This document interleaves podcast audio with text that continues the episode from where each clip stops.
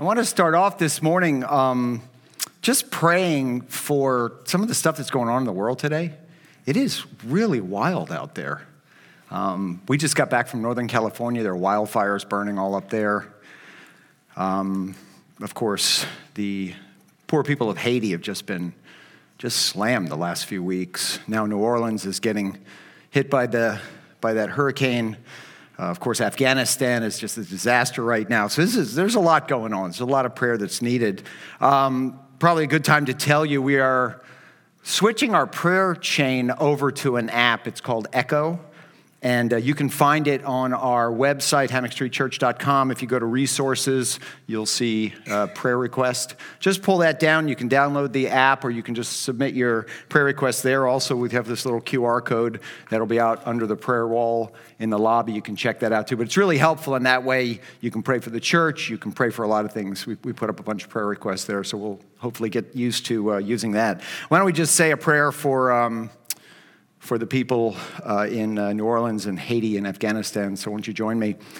Heavenly Father, uh, this is a tumultuous time in, uh, in our history. This is a, a tough time, lots of things going on in the world, lots of unsettling things. But, God, uh, we know that you're in control. We know that you are sovereign. We know that you have a plan. So, we just ask that you give strength of will you give determination, you give peace to the people in New Orleans battling the hurricane, to the people of Haiti trying to clean up after the hurricane or the storm and the earthquake, to the people stuck in Afghanistan who are trying to return home. God, we don't know how it ends. We don't know where the solution comes from, but you do. And so we take comfort in that. We rest in knowing that you have this under control. God, we thank you for the lives you've given us. We pray all this in Jesus' name. Amen. So, now formally, I want to welcome everybody here joining us today on site here in the building in lovely Boca Raton, online. Thank you for being a part of Hammock Street Church. We, uh, we love having you here. Uh, if you'd like to support our ministry, we'd greatly appreciate that. You can sign up for regular giving on hammockstreetchurch.com, and uh, we promise we will squeeze every penny for the glory of God. Uh, we're in part three of our series that we're calling Recovery Road, and it's really nice to see all of you came back after I preached last two weeks ago because I felt like I was kind of harsh. Like I was a little blunt in my assessment of everybody and assessment of our issues. And, and I know because I've talked to a few of you that I made some people think a little more deeply than they had previously planned on thinking. And it happens sometimes in church. I even made myself uncomfortable uh, after the last time I was up here. So the fact that you came back for more shows how truly spiritual you are. So um, good for you guys, very spiritual people. Anyway, today I have a gift for everybody because you came back. I'm not going to pick on anyone here. Isn't that nice? You're welcome. Yeah. No, we're going to do something much more fun. We're going to pick on other people because, because that way you can sit back and enjoy not being the target. So, uh, just a little gift, little, uh, little fall gift for you. Now, we're doing this series because our nation is in the middle of an unprecedented time. As, as our little prayer this morning shows, this is, this is a wild time in the world. They, they say that division among Americans is, is almost as high as it was during the Civil War. Now, of course, it's hard to check that, but man, it does feel like we're really divided. And because of this division, it stands to reason that the people of Jesus, we need to understand our role in helping to recenter this country around its founding principles, the principles that made us a nation in the first place. You know, the vast majority of nations in the world are centered around an ethnicity or a region or a location, whereas our country is centered around principles. So today we're going to be discussing how Christians, people who have recognized the sin nature with which we were all born, people who have recognized that human nature that drives us towards selfish sin and requires a Savior to rescue and redeem us, how, how we've recognized that notwithstanding our inherent sinfulness, Jesus loves us anyway. And if you really think about who you are and what goes through your mind and all the thoughts you have, you should be really thankful that Jesus loves us anyway. And out of this love for us, Jesus made a way for us to be connected to God forever when we'll just turn from our natural self and we'll just recognize who we are and how broken we are. And then understanding how Jesus paid for all of our sins when he died on that cross and when he was put into the tomb and when he rose from the dead and he ascended to heaven and he promised to usher in God's kingdom here on earth. That's how we become believers. And once we know that, we should devote our lives to his lordship. And when we've devoted our lives to his lordship, we need to start looking at everything that's going on in our nation through the lens of our faith in Jesus. And we should not be looking at everything that's going on in our nation. We shouldn't have a faith in Jesus that's lensed through our politics, okay? Jesus comes first, not politics. We should be learning to think and speak and act as Christian Americans and not American Christians.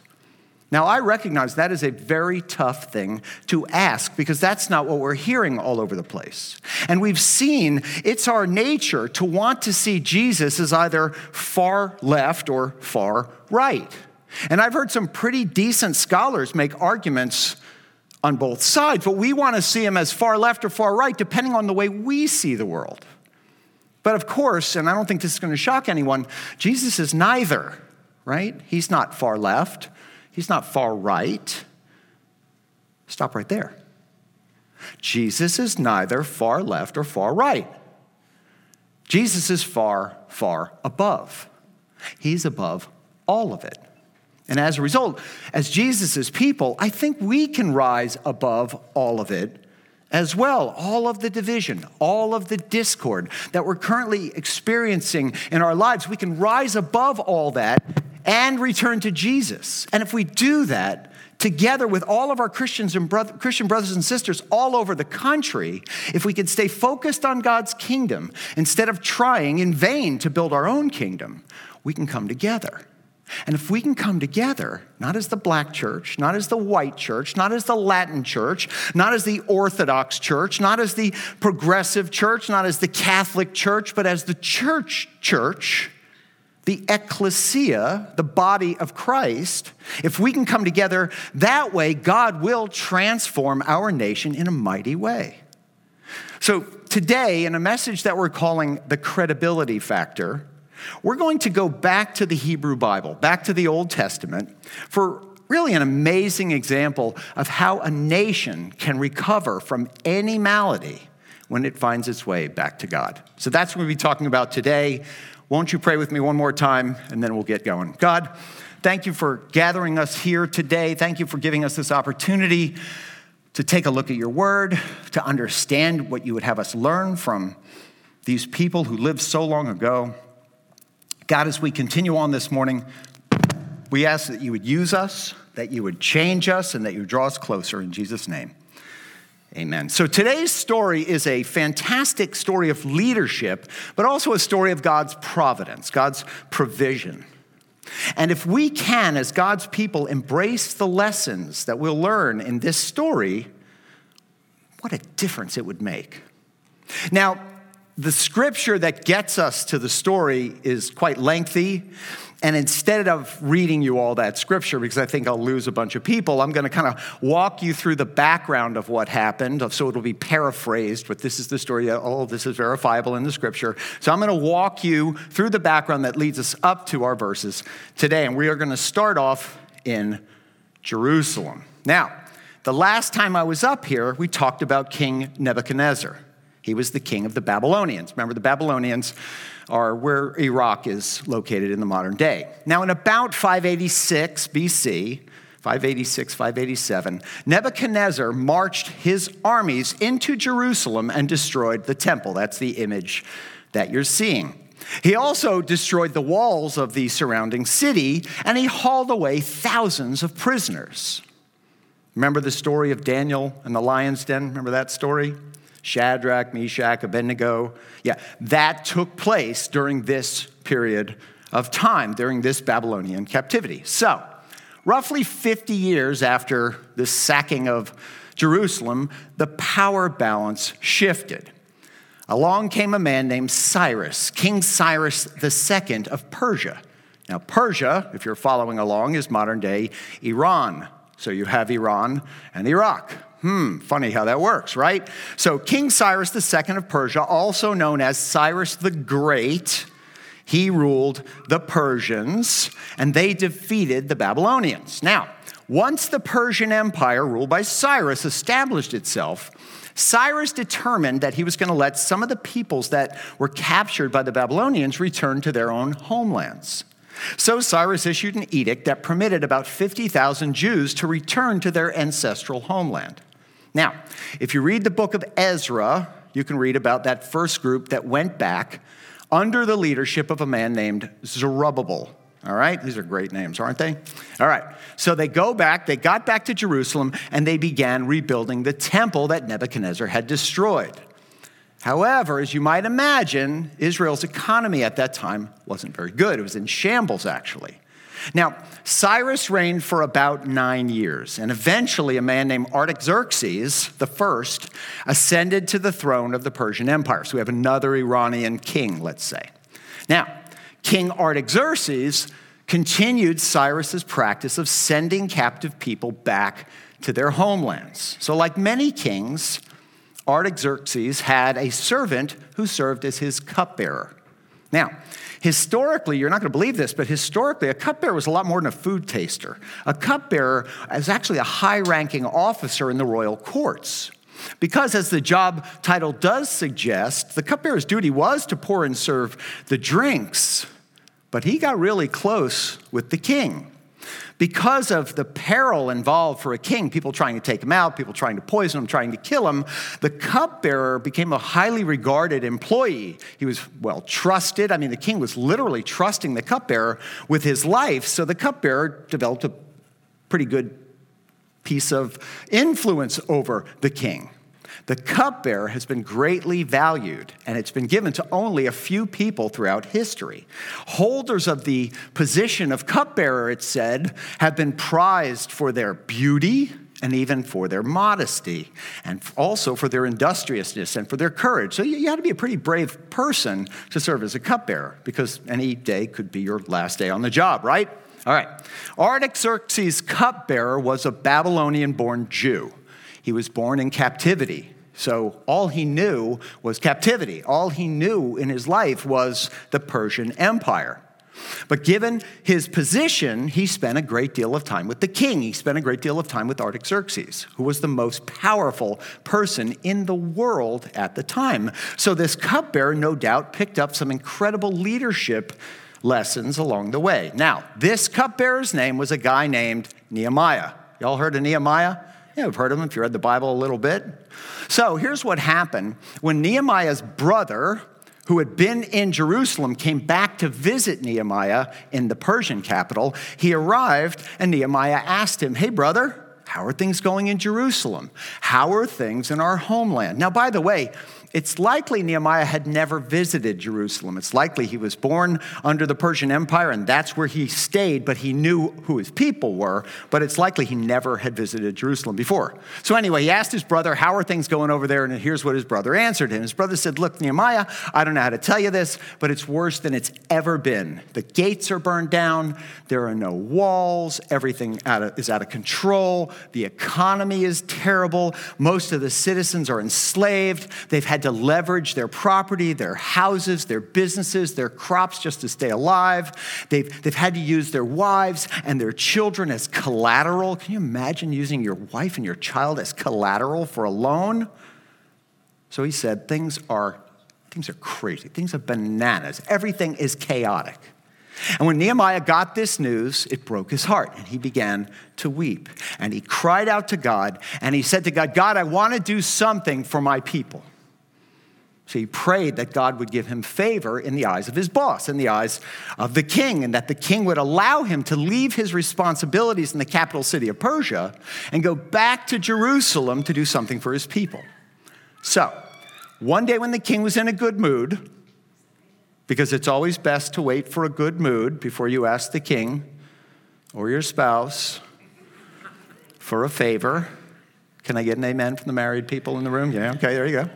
All right, so he went to the king, and here's what he said He said, King, I've just received the news, and it's broken my heart, and I'd like to ask for a leave of absence to go to Jerusalem and see if I can bring some order back to my native homeland. And Artaxerxes said, All right, you can go. And in fact, he said, I'll make you governor of that province. I'm going to make you governor. I'm going to give you letters for every king or every leader between here and there, ordering them that if they stop you, they have to help you and give you anything you need in order to make your journey successful. I'll do all this for you as long as you promise, Nehemiah, that you're going to come back one day and you're going to serve me again. All right, Nehemiah made the deal, supported then by a large entourage well as materials and money that the king gave him, Nehemiah headed for Jerusalem. Now, on the way to Jerusalem, he picked up lumber, he picked up stone, he picked up everything else he would need to help in this rebuilding project of Jerusalem. But when Nehemiah arrived in Jerusalem, the Jewish people didn't receive him as well as he had hoped. They assumed, oh, great, here comes another puppet governor that's just going to add more taxes and take more stuff away from us, just like all the other governors. But Nehemiah didn't do that. He settled into the city, he established a residence, and then night after night, he went out to survey the city, he went out to look at the broken down walls, and then in Nehemiah 2, Nehemiah gathered the people together and he cast a vision. He cast a compelling vision about their future as a nation. So here's what Nehemiah told his people He said, We're going to rebuild the walls and we're going to reestablish our credibility with the surrounding nations. And the people were like, Yay, we want to do that. They were all in. So, as they started working on the walls, Nehemiah began to see what the Jews were up against because this exile had taken a toll. Imagine being away from your home and your city for 50 years. So by the time Nehemiah got back to Jerusalem or arrived in Jerusalem, the men of Judea were so indebted to the people uh, and, uh, and the surrounding nations that they were afraid of forfeiting their land. They couldn't service their debt, they were just destitute and they stood to lose their children. They stood to lose their wives that they had pledged for collateral. And this caused Nehemiah to realize something. And he thought, if I'm going to help these people get on track, if I'm going to help these people get this wall built, I have to do something about this economy. Does this sound an awful lot like news? Like it really does, right? The problems really haven't changed very much. So here's what happened Nehemiah, and this is kind of cool Nehemiah dipping into his own personal wealth, as well as the money that the king had given him he determined who was indebted to whom, and he began to pay back the debts of his people so that they didn't have to worry anymore about losing everything they had. So they didn't have to worry about losing their families. They get back their home, get back their land. He was able to make it so that their children and their families were no longer at risk. So, having spent an enormous amount of his personal wealth to buy the people out of slavery, he said to his people, Now you need to get your crops harvested, and we need to get this wall built. Now, this was very encouraging to the people. Economic pressure was coming off. They were no longer afraid of losing all their stuff, losing all their families, and things began to change. But as things were improving around him, Nehemiah discovered something else, and it really irritated him. It actually incensed him. Just as things were getting better, here's what he realized. He realized that some of the wealthy people in Jerusalem and the surrounding area saw this as a business opportunity, as people will do. They determined that if they could get people to become indebted to them, then Nehemiah would guarantee their loans too. You see what's happening here? All the loans are now guaranteed. Nehemiah's paying everything off. And some of the business people said, well, wait a minute. I can charge somebody a loan, add some interest to it, Nehemiah will pay me. This is a win win. So Nehemiah's kinsmen began undoing everything that Nehemiah had done to stabilize his community, which really ticked him off. And that's where we pick up the story in the Bible. So if you have a Bible, you're welcome to turn to Nehemiah chapter 5. It's in the Old Testament. By the way, let me make a comment about this here real quick. We look at the Old Testament, we learn a lot of principles from the Old Testament, we learn a lot of history from the Old Testament, a lot of our backstory as believers in Jesus. It all comes from the Old Testament. Be very mindful, though, taking the Old Testament and just plopping it right down on modern times. It doesn't work that way. We could talk about that some other time. But we're going to pick up the story in the Bible, Nehemiah chapter 5, verse 6. So, when I heard their outcry and these charges, I was very angry. This is Nehemiah talking. Can you imagine how betrayed Nehemiah must have felt that he went out of his way to help his countrymen out, and all they did was turn on him so they could get guaranteed loans too? So, here's what he did next I pondered them in my mind. Okay? Throughout the book of Nehemiah, you're going to see this. You'll find Nehemiah facing these difficult circumstances. And instead of just reacting, you'll find Nehemiah pausing pondering. He doesn't react. He pauses. Okay, let me see what's going on here. That's what he does. So that's what he said. I pondered them in my mind, and then I accused the nobles. Who were the nobles? The nobles were just the leftovers from a prior noble family that was there generations before. So here's what he said I pondered them in my mind. I accused the nobles and officials, and I told them, You are charging your own people interest. What? Kind of weird, right?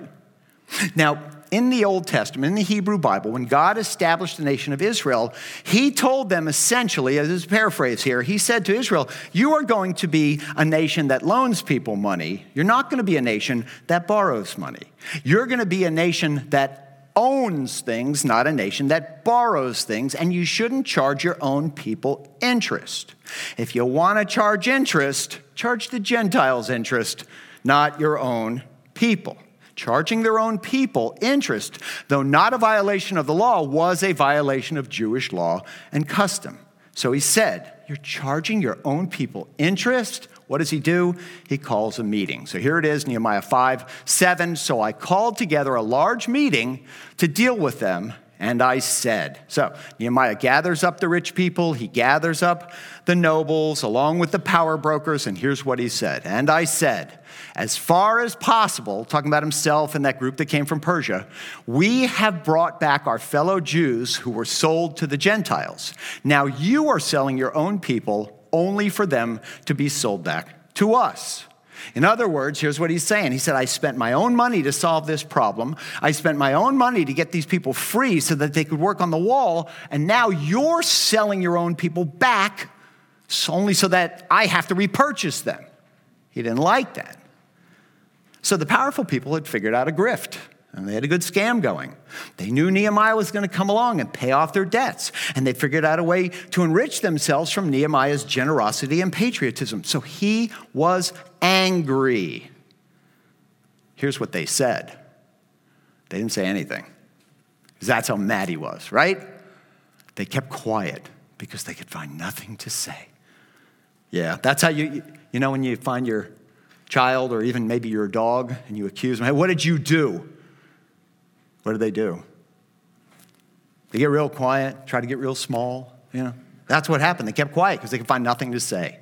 So you have a bunch of rich and powerful men, and suddenly they're being challenged by this new guy. This guy who's pretty new to town, who didn't really have any leverage other than the fact that he had letters from the king of Persia, who they didn't know, who was really far, far away but they were speechless. So he continues. So this is verse 9. So I continued, What you're doing is not right. Now, it wasn't illegal, there isn't a specific law in the books, but it was going on for generations and generations. And Nehemiah is saying to them, Listen, you know you're taking unfair advantage of people, don't you? You know that in your heart. You know you're taking advantage of people who might not be as educated as you are. You might be taking advantage of people who are not as wealthy as you are. You're taking unfair advantage of your own people. So I continued, What you're doing is not right. Shouldn't you walk in the fear of our God to avoid the reproach of our Gentile enemies? So he's saying, What do you think people outside this city outside this nation are going to think of us taking advantage of our own people. It's not a good look. What's wrong with you, knuckleheads? That's pretty much what he's saying. Uh, it's the New Living Translation. And so, Verse 10 I and my brothers and my men are also lending the people money and grain. It's not that we're aware of the need, but let us stop charging interest.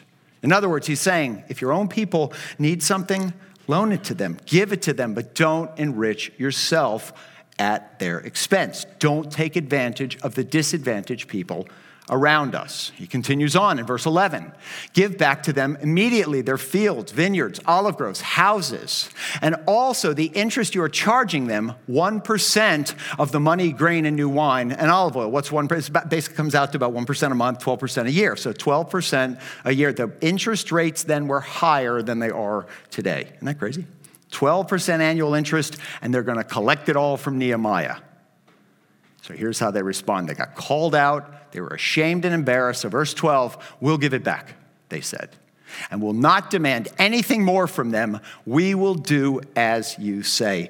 And Nehemiah looked at them and said, I'm not buying it. I don't believe you guys. So here's what he does. Look at this. Then I summoned the priests and made the nobles and officials take an oath to do what they had promised. I'm not going to just take your word. I want an oath. I don't trust anybody that would do what you've done, and I don't trust you, so I want some assurances. And then he says this this is verse 13. I also shook out the folds from my robe. This is a gesture that demonstrates a curse. It's almost like, you know, like that gesture. Ugh, enough with you, right? I don't trust you. And he said, In this way, May God shake out of their house and possessions anyone who does not keep his promise. So may such a person be shaken out and emptied. So it's like, if you think you're going to get away with this, if you double back on this, God will not be pleased. Okay? That's what that meant. Now, we continue on. At this, the whole assembly said, Amen. Right? Amen. Praise the Lord. And the people did as they had promised. Okay.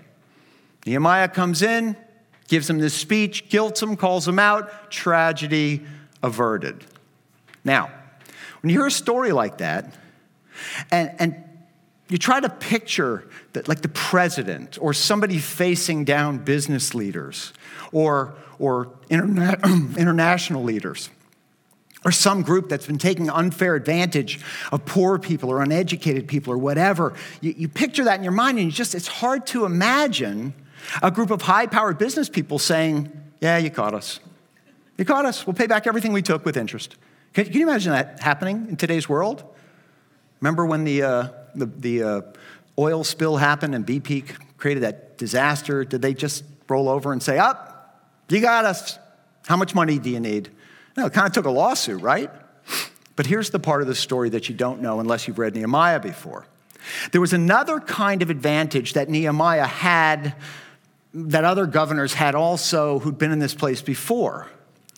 Nehemiah had something beyond the authority he had as a governor. So you have a particular amount of authority if you have a title, but Nehemiah had more than that. And as we learn later on, Nehemiah had something that he'd obtained over the course of about a dozen years. He had something that gave him credibility and influence beyond his authority as a governor. So when he faced this group of people that had taken unfair advantage of the situation, they were shamed. They were shamed into doing the right thing for their nation and for their city. So here's what we find out that Nehemiah had been doing all along. So this is verse 14. Moreover, from the 20th year of King Artaxerxes, when I was appointed to be the governor in the land of Judah, until his 32nd year, 12 years, neither I nor my brothers ate the food allotted to the governor.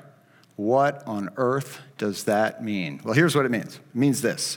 As the governor of Judea, as the governor of this area, Nehemiah was entitled to a percentage of all the grain, all the crops, all the land, and all the wealth right? Membership has its privileges.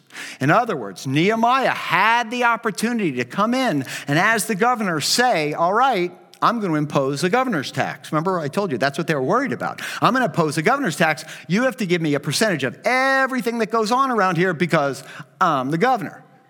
Nehemiah said, When I showed up, I decided not to take everything that I was entitled to. Okay? Verse 15. But the earlier governors, those preceding me, placed a heavy burden on the people and took 40 shekels of silver from them in addition to food and wine. Their assistants also lorded it over the people. You see what's happening? He's given a position of power and they're thinking, woohoo, I am powerful now, do my bidding. That's kind of what was going on. The previous governors were surrounded by people who went out and leveraged that position over other people as well for their own benefit. But out of reverence for God, Nehemiah said, I didn't do that. I didn't act like that. Isn't that kind of cool from a leader?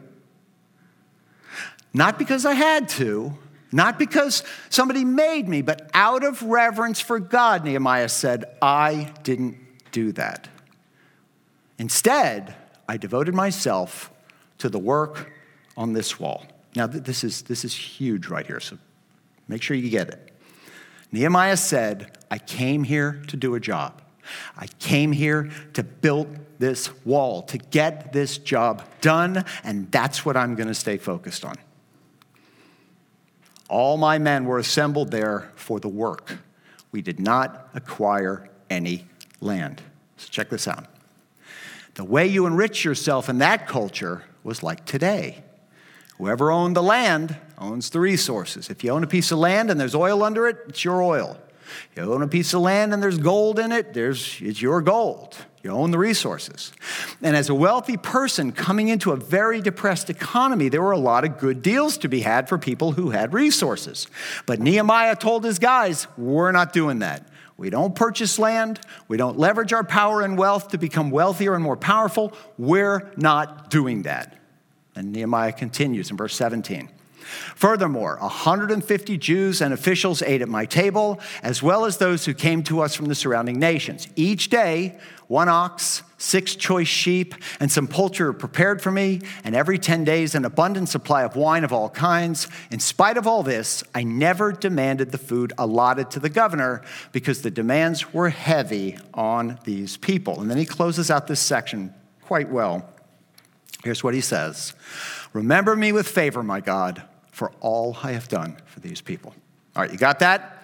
Now I'm going to sum it up. Nehemiah gathered up the wealthy people, the powerful people, looked them in the eyes, and he said this I've come here to build a wall, and I'm not going to allow myself or the people to be distracted by wealth, power, entitlement, or opportunity. We're here to build the wall, and that's what we're going to do people, the leaders, were ashamed. So when Nehemiah stepped up and he demanded of the rich and powerful that they do what was best for the nation, they were shamed into doing it because they were looking at a guy whose words matched his actions at the deepest, most profound level. They were looking at a guy whose words and actions actually cost him, not just the people. Nehemiah had something that went beyond the authority of his position as the governor. Nehemiah had moral authority. Moral authority is this the credibility you earn by walking your talk. Moral authority is the credibility you earn when people look at you and say, I may not believe the same way he believes or she believes, but there is no doubt in my mind that he believes what he says he believes. I may not agree with the way he or she sees the world, but there is no doubt in my mind that there's consistency between the way that he or she sees and sees the world and the way that he or she acts in the world. We, not, we may not believe everything the same, everything alike, but I'll tell you what, he or she is sincere. They speak the truth. They're absolutely committed to what they say. See, when somebody holds moral authority, there's no hidden motive to worry about. There's no hidden agenda. There's no duplicity. There's no separation between what they say and what they do. And when you encounter somebody who has moral authority, it is more convincing than any power position or any position of authority that they might hold. That moral authority is powerful. Now, the biblical term for having moral authority is called being above reproach. That's what the Bible says. You have to be above reproach. When a person is above reproach, there's this impeccable consistency between what they say and how they live their lives. And when I hear Nehemiah's story, I like to go, I'd like to be that person. Like, wouldn't you like to be that person? Wouldn't you like to be that person with moral authority? Wouldn't you like to be a person who has that kind of moral authority? Wouldn't you like to be able to be a person who has that kind of moral authority that can work with other people with moral authority? If you're working with people with moral authority, you could accomplish anything. And I'm going to say something now that should surprise exactly zero people here today. At this moment, in America, there is a terrible shortage of this kind of moral authority. It's not out there. Now, about 25 years ago, our nation was engaged in a, in a debate that centered around these questions Is there any relation between a politician's personal life, their finances, their morality, their ethics? Is there any relation between a politician's personal life that is relevant to how they perform their job? Should these things be kept separate? How they act and how they perform their job, or should they be considered together? And collectively, as Americans, we all said no. If the politician is someone I agree with, no, they shouldn't be considered together. And if the politician is someone I disagree with, no, they shouldn't be kept separate. That's what we do. We gauge our desire for moral authority based on the person we're judging. But since today we're talking about not looking at our faith through the filter of our politics, but rather looking at our politics through the filter of our faith, we're all going to agree with God. God says, yes, it all matters. It matters if there's a difference between what people say publicly and what people do privately. Of course, it matters. If we want our national leaders to have influence beyond their title or their position, it has to matter. If we want to get rid of the cynicism that prevails in the political culture, of course, it has to matter. If we want a generation of Americans, if we want the next generation of Americans to grow up with respect for all of the politicians who represent the people, it absolutely matters. It's not too much to ask the people who represent us to be above reproach, to be above reproach in their personal finances to be above reproach in their personal morality, to be above reproach in their personal ethics. Now, please avoid the temptation here to turn to a Christianese saying and say, but what about grace? What about grace? Give everybody grace. See, God will give you grace. God can forgive everyone. But if a person wants to represent us and our nation, they need to be above reproach. That's what God says. And he doesn't allow room for negotiation. Now, think about it. In your life, I suspect you know somebody with moral authority. You've met one person at least. Maybe you know a few.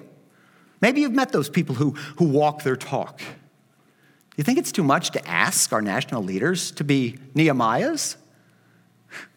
It's not unreasonable to say, listen, if you're there to do a job, make the job your priority. We're going to hold you accountable to make the job your priority and to live a personal life that is above reproach. You see, recovery begins when moral authority supersedes reelection as the value of choice among our national leaders. We want leaders whose walk matches their talk. We want leaders to value that more than they value reelection. If you get a Republican Nehemiah in the room with a Democrat Nehemiah, in the room with a libertarian Nehemiah, in the room with an independent Nehemiah, if you fill the room with Nehemiahs, they'll figure it out. They'll figure out how to solve our problems. And here's why. Because if you get that group of people together that are there to build the wall, that's what they're there for. They won't have hidden agendas. And they won't see the world the same way, of course not. People don't see the world the same way. And they might not share the same values, and that's fair. People don't share the same values, but at least there'll be no duplicity. At least there'll be integrity. And with integrity, the work will get done. It's not that difficult. Leaders with integrity working together. We'll be able to, to face down the billionaire class without creating some kind of culture war, but they'll also be able to deal with the needs of those who live in poverty without rewarding behaviors that shouldn't be rewarded. It's all very doable.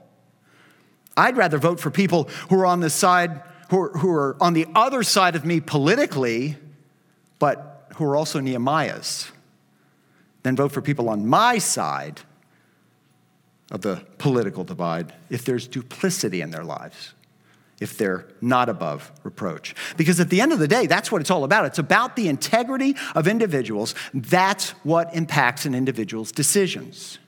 Now, here's how King Solomon summed that up. In Proverbs 11:3, he said this: "The integrity of the upright guides them, but the unfaithful, and there's lots of translations there, fools, the simple, the naive, so let's say the unfaithful are destroyed by their duplicity. The integrity of the upright guides them. If we can elect political leaders who have personal and political integrity, there is no limit to what America can accomplish. So As we wrap up here today, here's what I want to ask Would you, all of you, begin in a practical way to start working on viewing your politics through the filter of your faith? And would you begin to pray a prayer like this? This isn't magic language, it's just a thought. Pray, God, give us Nehemiahs. Because at the end of the day, it's about me and not about them. It's about we and not about they.